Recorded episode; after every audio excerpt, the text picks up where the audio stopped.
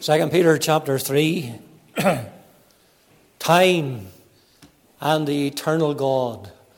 It's just what we want to look at for a little while this morning. Just let's seek the Lord, please, in a word of prayer, and let's seek His blessing upon the preaching of the word. Father in heaven, we do bless Thee again for the hymns of Zion, the psalms that we've been singing. And Lord, we can rejoice that the Lord is our King. And oh, Father, we praise Thee, Lord, for the great truths even found in that hymn. And we thank Thee for the reading of the Scriptures. And oh God, we pray that we might rightly divide Thy word. We do not, Lord, want to be like those whom we have read about who wrest and twist the Scriptures of truth, even to their own destruction. But oh Lord, that Thou would teach us. Thou would, Lord, give us the help of the Holy Spirit this morning Thou would give us help in the pulpit, thou would give help in the pew. And oh God, that thou would, Lord, be pleased to apply the word as is the need to each and every heart. To that end, fill us with thy spirit and with power. Give us words that must and shall prevail. Give us those prevailing words, we pray. We ask in our Saviour's name. Amen. How often we hear people say, isn't it wonderful how time flies? It is usually at this time of the year that we take occasion to reflect upon what has been in the year that has passed. And for some, this year may have passed by very quickly. Maybe I might suggest for a lot of us. But then for others, maybe the young person at school and time seems to drag, especially if they're doing examinations or so forth. But understand that what seems forever for us is but a short time with God. Just an hour may seem an eternity for a child, but a moment for an adult. And yet, in the midst of our reflections, we must thank God for His faithfulness and for His preserving hand, which has been upon us and upon this witness. We can say that God has answered prayer in our own lives. We can thank Him for the needed grace which is extended to each and every one of us, particularly at those times where it seemed that we were traversing through the valley. And looking back, any, for any believer, there will be included in that the regrets. And those times when we failed the Lord. Our souls have been grieved at our own sin. Our souls are grieved at the sin and the ungodliness that abounds in the world in which we live. People have turned away from the Lord. Apostasy has deepened and there's been the signs of it. And yet, men and women, that is what is in the heart of the Apostle Peter. As he draws near to that time where he would lay down his life for his faith in Christ. You turn back to chapter 1 and the verse 14. It says, knowing that shortly I must put off this tabernacle, even as our Lord Jesus Christ hath showed me. He knew that his time was running to an end. And you remember how God, the Lord met him on that seashore, the last chapter of John's Gospel. And he was to restore him into the work, and he was to indicate to him even there of how his life would come to a conclusion. The perverters of the gospel had come in. And Peter concern, his concern was for the well-being and for the witness of the church of Jesus Christ at large. And to that end, he seeks to remind God's people of the great truths of God's word that solid foundation upon which they could rest and upon which they could meet every challenge. And in particular, he does so by quoting some words from the psalmist. All time is as nothing to or nothing before the eternal. All things are equally near and present to his view. He is the great I am of the past. He is the great I am of the present and the great I am in the future. He's everywhere in space and he is everywhere in time. And I want us to consider with Peter time and the eternal God as he brings us to the verse 8. He says, But beloved, Be not ignorant of this one thing, that one day is with the Lord as a thousand years, and a thousand years is one day.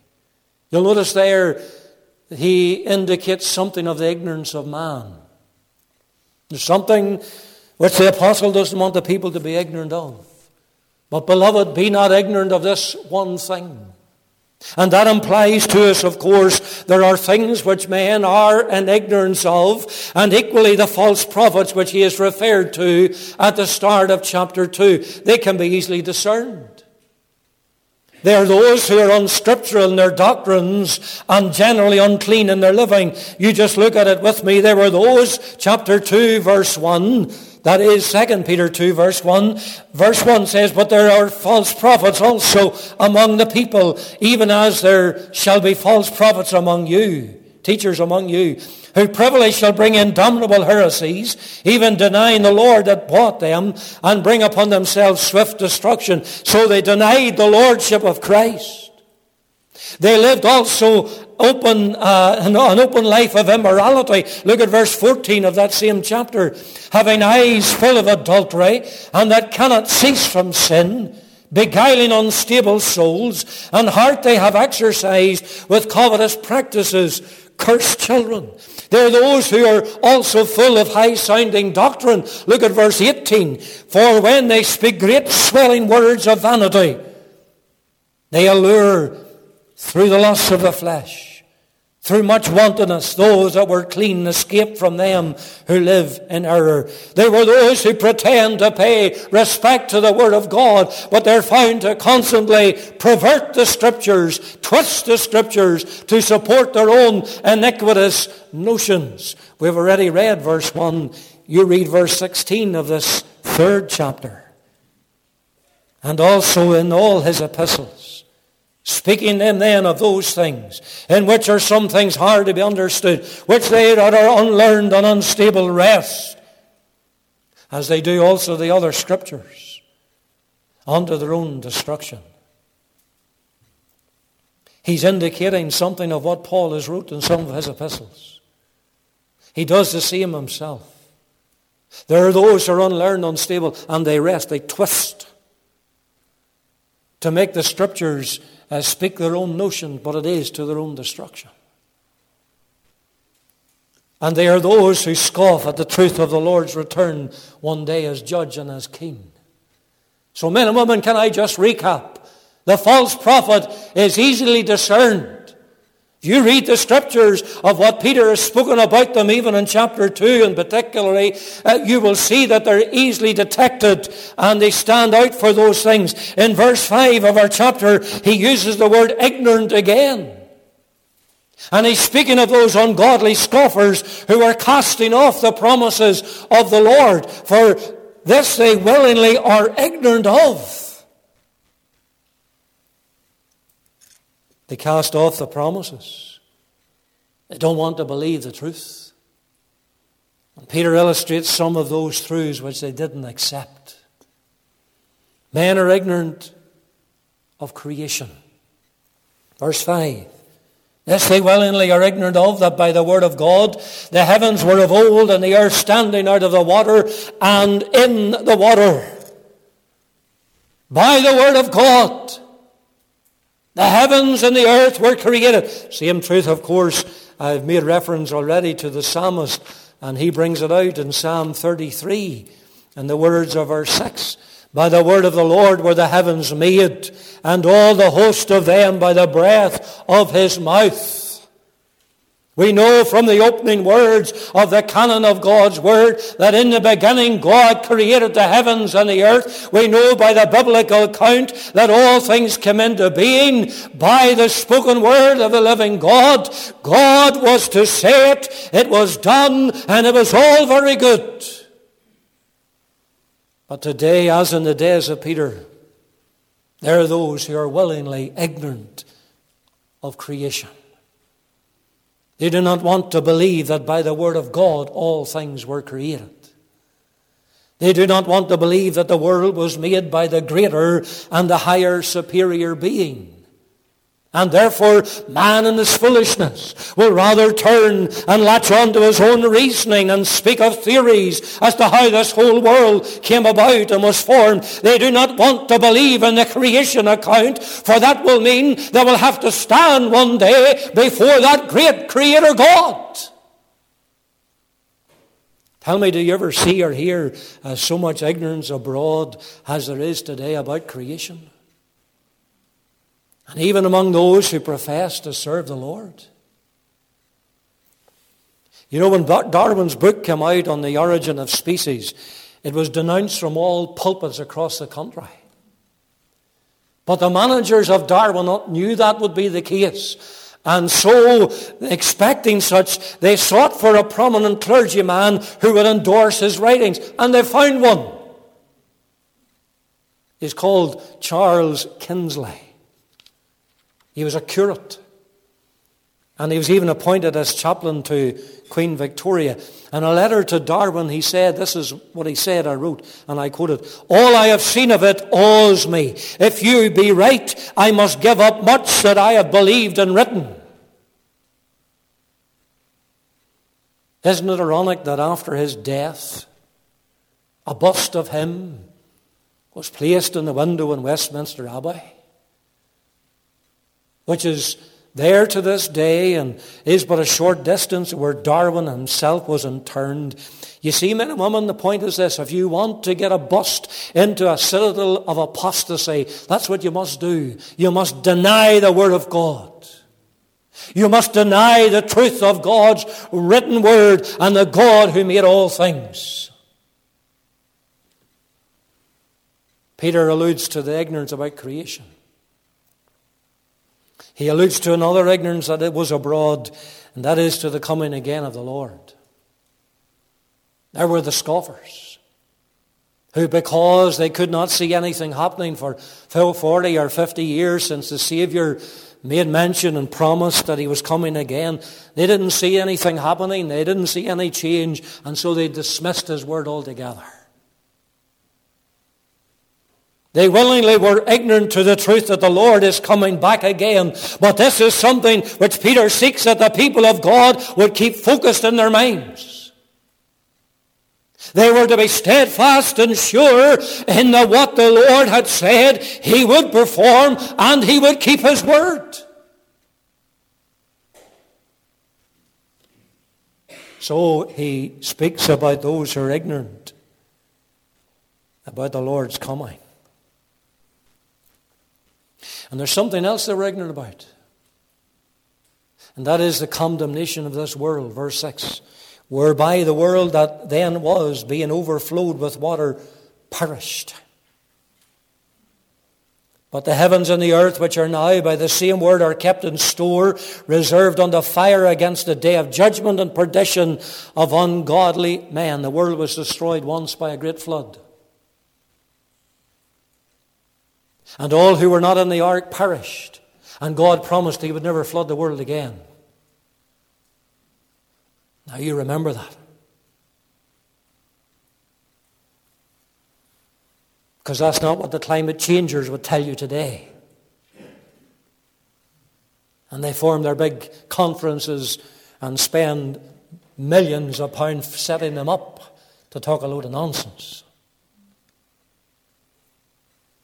God has said he'll never flood the world again. But men and women, that day is coming when the world shall be dissolved and it shall be condemned by the fire from heaven as we've read in verse 7. And until that day comes, the world groaneth, and the ungodly do so as well. The, the godly do so as well. Romans chapter 8. Uh, look at the words of verse 22. For we know that the whole creation groaneth and travaileth in pain until together until now. It's like the, Paul is writing the whole earth creaking. And you have these natural disasters and all of that, and it's groaning and it's travailing. And not only they, he says, but ourselves also, which have the first fruits of the Spirit, even we ourselves groan within ourselves, waiting for the adoption to wit of the redemption of our body. The old world is waiting for the return of the Lord. Because that's when our soul and body will be redeemed. And when the Lord appears, it will be to judge the world and the ungodly who willingly refuse his message and his full and free salvation. They will see, they will know his coming. Verse 2 Thessalonians chapter 1 verse 8 says, in flaming fire, taking vengeance on them that know not God and obey not the gospel of our Lord Jesus Christ, who shall be punished with everlasting destruction from the presence of the Lord and from the glory of his power. He's coming to judge the world. Is it any wonder then that the Word of God encourages the people of God to keep loose ties to this old world. It's going to be wound up. It's going to be destroyed. We're a, a year closer to it than we were this time last year. There's a better place awaiting the people of God in glory. Oh, but many are still in ignorance to these great truths. Many have passed away the notion the Lord is coming back. He's coming back to judge the world in righteousness. That is why there's much sin. That is why there's so much ungodliness and wickedness abounding. Another year has passed and with it there's more evidence of the ignorance to the truth of God's Word. But we are not to be those who are ignorant of these things of God's creation, of God's Son, who'll come back again as judge, and of the old world being destroyed. I want you to notice not only the ignorance of man, but there's an expanse of time here that Peter writes about. He sought to impart to these believers the fact that time with us is not time with God. They weren't to be caught up with the skeptics and unbelievers of that day who dismissed the idea of the Lord coming back just because it hadn't happened. And therefore, to impress this upon their heart and mind, Peter here speaks about a great expanse of time in my text. But beloved, be not ignorant of this one thing, that one day is with the Lord as a thousand years and a thousand years as one day. These are words which impart the truth to us that time means nothing to God. He's the eternal God. He is from everlasting to everlasting. He is the beginning and the ending. He is which was, which is, and which is to come. Don't be reading Hebrews chapter 13 of Jesus Christ to see him yesterday, today, and forever. With the passing of time, there comes the changes. We, we stand on the very threshold of a new year. And as we reflect upon the year that has been, which is nearly over, how many changes have come in upon us. Whether we think of it on a personal note, another year older and the years soon start to tell. And there's been the changes in the church, both physically, where some no longer meet with us because of death or infirmity, and also spiritually, where thank God His grace has been evident in the lives of some. And I trust that if you were able to look back, child of God, in this year, it has been a year of growth for you. That ought to be so. We can't stand still. If we're standing still, we're going back. But if that was the case, as you have your reflections, whether it's on a personal note or on a congregational note, as you have those reflections and so many changes where a year is concerned, how much so where a century is concerned? Our life has started, our life has changed since the start of this century. How things have become more complicated and computerized and documented. How the pace of life seems to have quickened immensely. And you know, our lament is often this of time for no one and of time for nothing. You ever think of that? With cars lined up on the street, with computers to do all the stuff. And we've time for no one, nothing. Still. And there, there are the changes over the expanse of time of which Peter has mentioned here, a thousand years. But something which we need to remember is that while we live in the midst of a changing world, and while people even change themselves, there's one who knows no change, and that is the eternal God. He abideth and remaineth forever the same. And I take you to that psalm where Peter has quoted from Psalm 90 which we sang this morning. You look at the words of verse 2. He says, Before the mountains were brought forth, or ever thou hast formed the earth and the world, even from everlasting to everlasting, thou art God. Before even the mountains were formed, God was. And he knows no change. That means, of course, if you want to apply it, and we would do well to do so, His love knows no change. He loves you the same today as He did in eternity. His mercy and His grace are the same. His hatred against sin is forever the same. If God judged some sin in the days of the biblical narrative, then you can be sure He's still against it. He still will judge that sin, no matter if it's politically correct or socially acceptable or not. God is still a holy God who is against sin. He hasn't compromised his principles or his standards as men are prone to do. His eternal purposes and decrees remain the same. What his heart has set to do, it shall be done. With God, men and women, there is no limitation to time. With the eternal God, the past, the present, and the future are but the same before him, and all things happen according to his great plan and providence. part of that plan shall be, I believe, if we consider some words in our text, a thousand years, in which Christ himself shall come and he shall reign in this kingdom. During that time, the devil will be bound. He'll be cast into the bottomless pit and he will be let go only for a short season, only to be destroyed and confined to the lake of fire along with his angels on the ungodly forever by the King of kings and the Lord of lords. But don't take it from me. Take it from the word. You just turn over to the last book of the Bible in chapter 20. Revelation chapter 20. Look at just the opening three verses. I saw an angel come down from heaven having the key of the bottomless pit and a great chain in his hand. And he laid hold on the dragon, that old serpent, which is the devil and Satan. So we're in no doubt who he is talking about here. And bound him a thousand years and cast him into the bottomless pit and shut him up and set a seal upon him so that, that he should deceive the nations no more till the thousand years should be fulfilled. And after that he must be loosed a little season.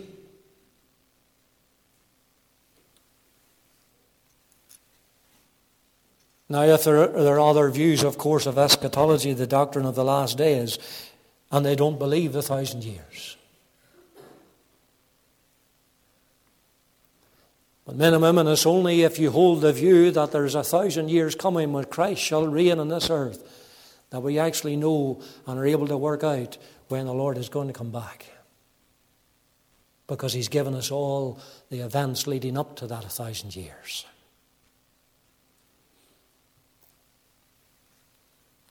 This still must be future. For as I look around as you do, I do not see any evidence that the devil is bound in this world. In fact, the opposite seems to be the case. He knows his time is short.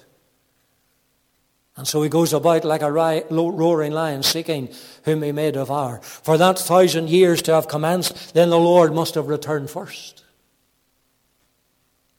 The Antichrist, the final Antichrist, must have appeared upon the earth. And there must have been those seven years of tribulation like no other time, which will be cut short for the sake of the elect by the coming again of the Lord. Those things must have taken place but they haven't done so, and that's why we can say there's still future. These things are still to take place, but remember the words of Peter that one day with the Lord is as a thousand years.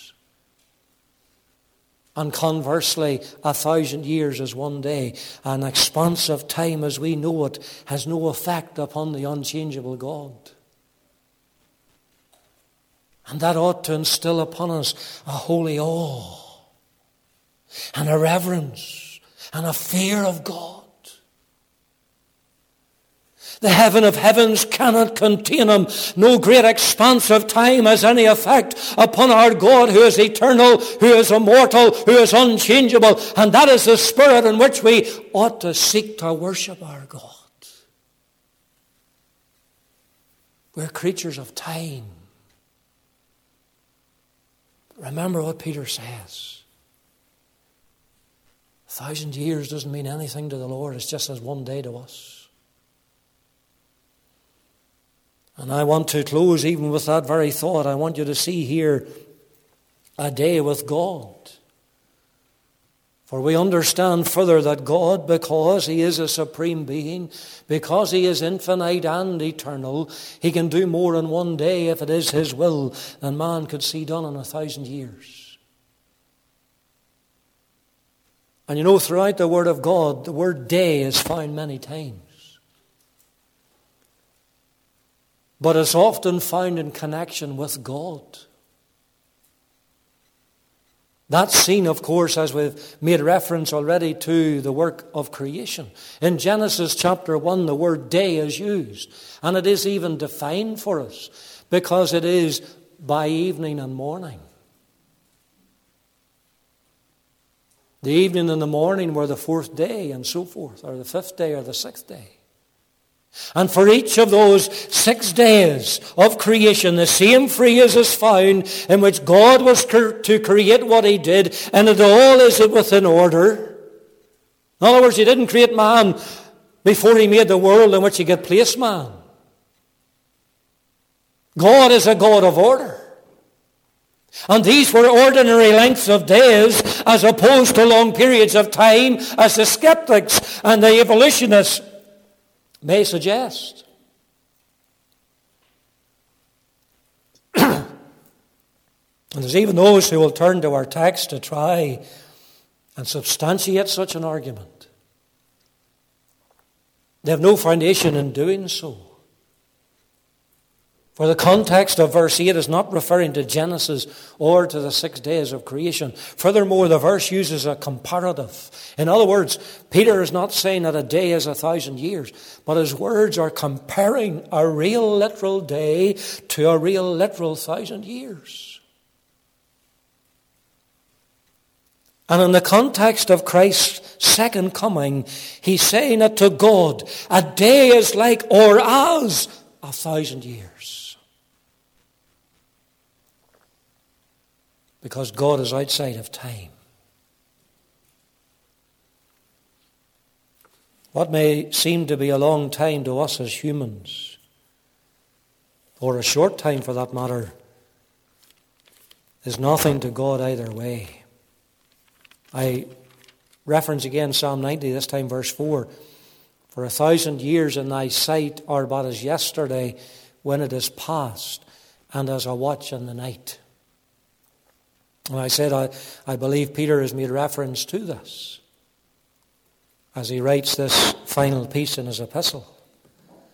But if you look and if you consider Psalm 90, verse 4, you'll see there that a thousand years is compared to an even shorter time than a day. He says, For a thousand years in thy sight, in God's sight, are as but as yesterday and when is past is gone. And as a watch in the night. It's like a watch in the night. And a watch in the night was about four hours. And a sentry would come on for a shift and then he would go home again. That, that's so much shorter than a full day. If my text is used to claim that a day in the Bible means a thousand years, then to be consistent, we'd have to say that Jonah was in the belly of the whale for 3,000 years. Or would have to say that Christ has not yet risen from the dead.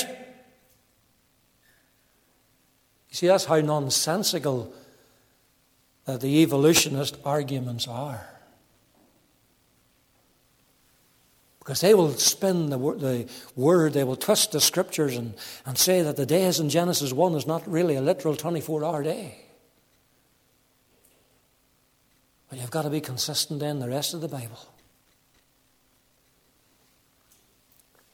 The word day is used in creation, yes. The word day is also used when God speaks about judgment.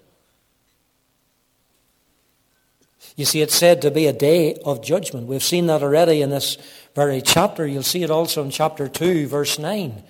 The Lord knoweth how to deliver the godly out of temptations and to reserve the unjust unto the day of judgment to be punished.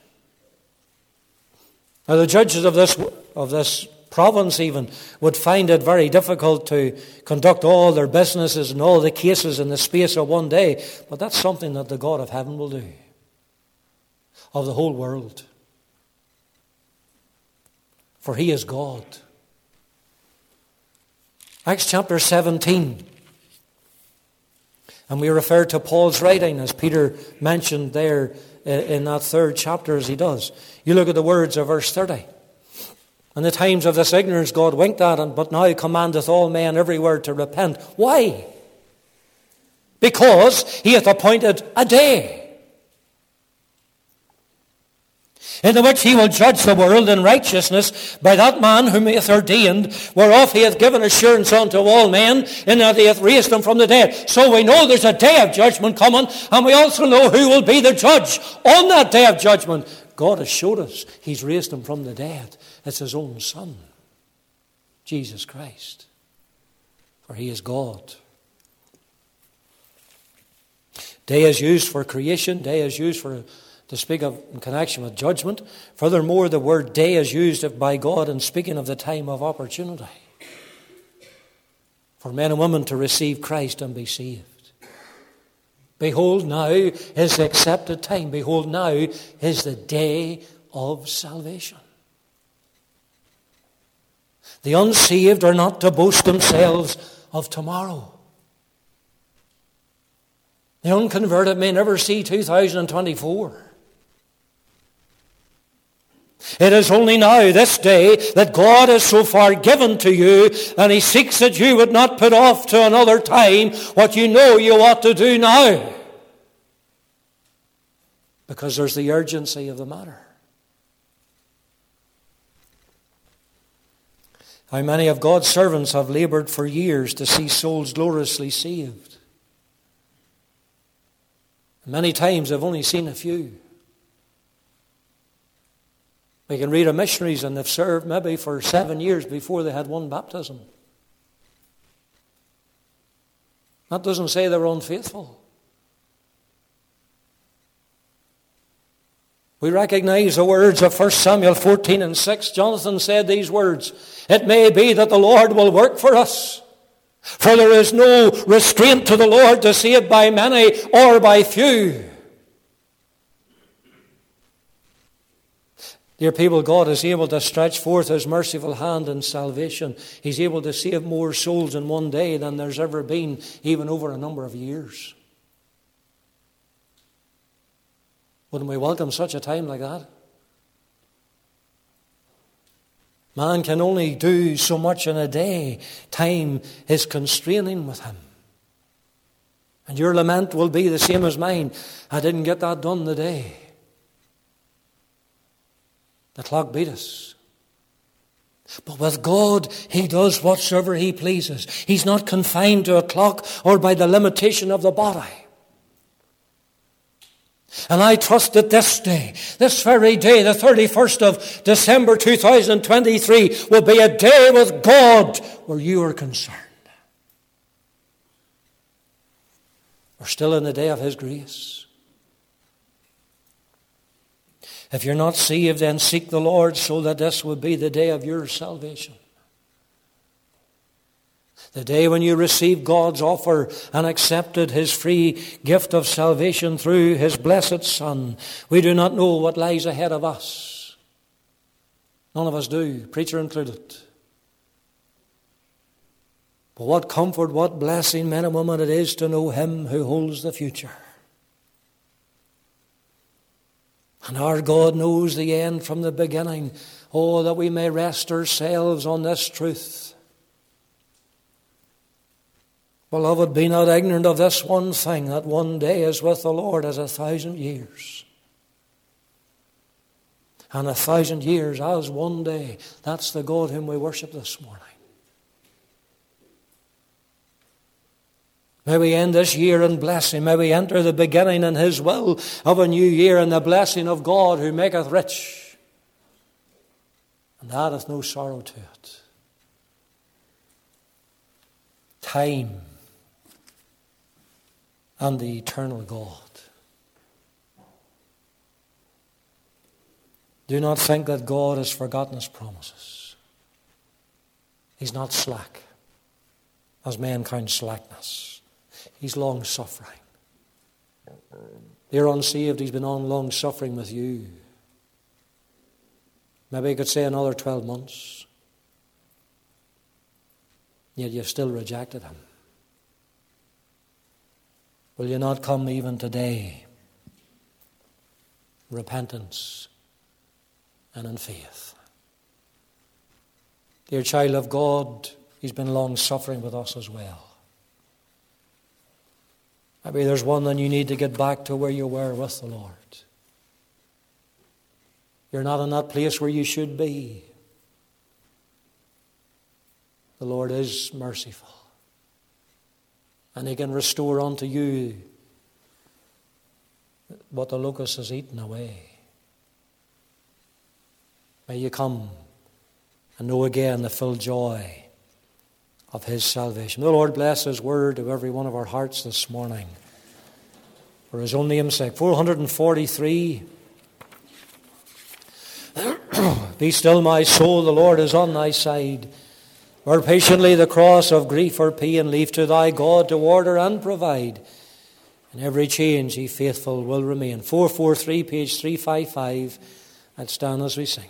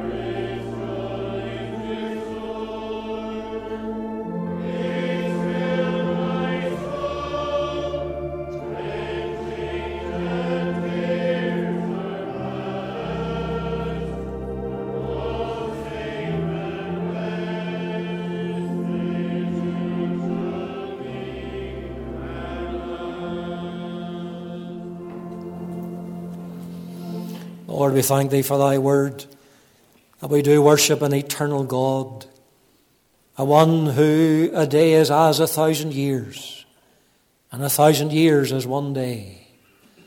Lord, we thank thee, there's no limitation with thee. And we pray, Lord, that we might live our days as days with God. That, Lord, we would something of even Enoch about us who walked with God and he was not, for God took him. Father, we pray, Lord, that we might rest our confidence on the great truths of God's Word. Thy promises are unfailing, and thou art not slack concerning them. O God, we thank thee that thy timeline is up to date. And we pray, Lord, that we might live our lives in the light of the great eternity to come. Speak on to our hearts. Challenge our souls afresh. Speak to the unsaved. This might be the day of God's salvation for them. For we ask these things as we part one from another for a little while. We ask these things in our Saviour's precious and worthy name. Amen.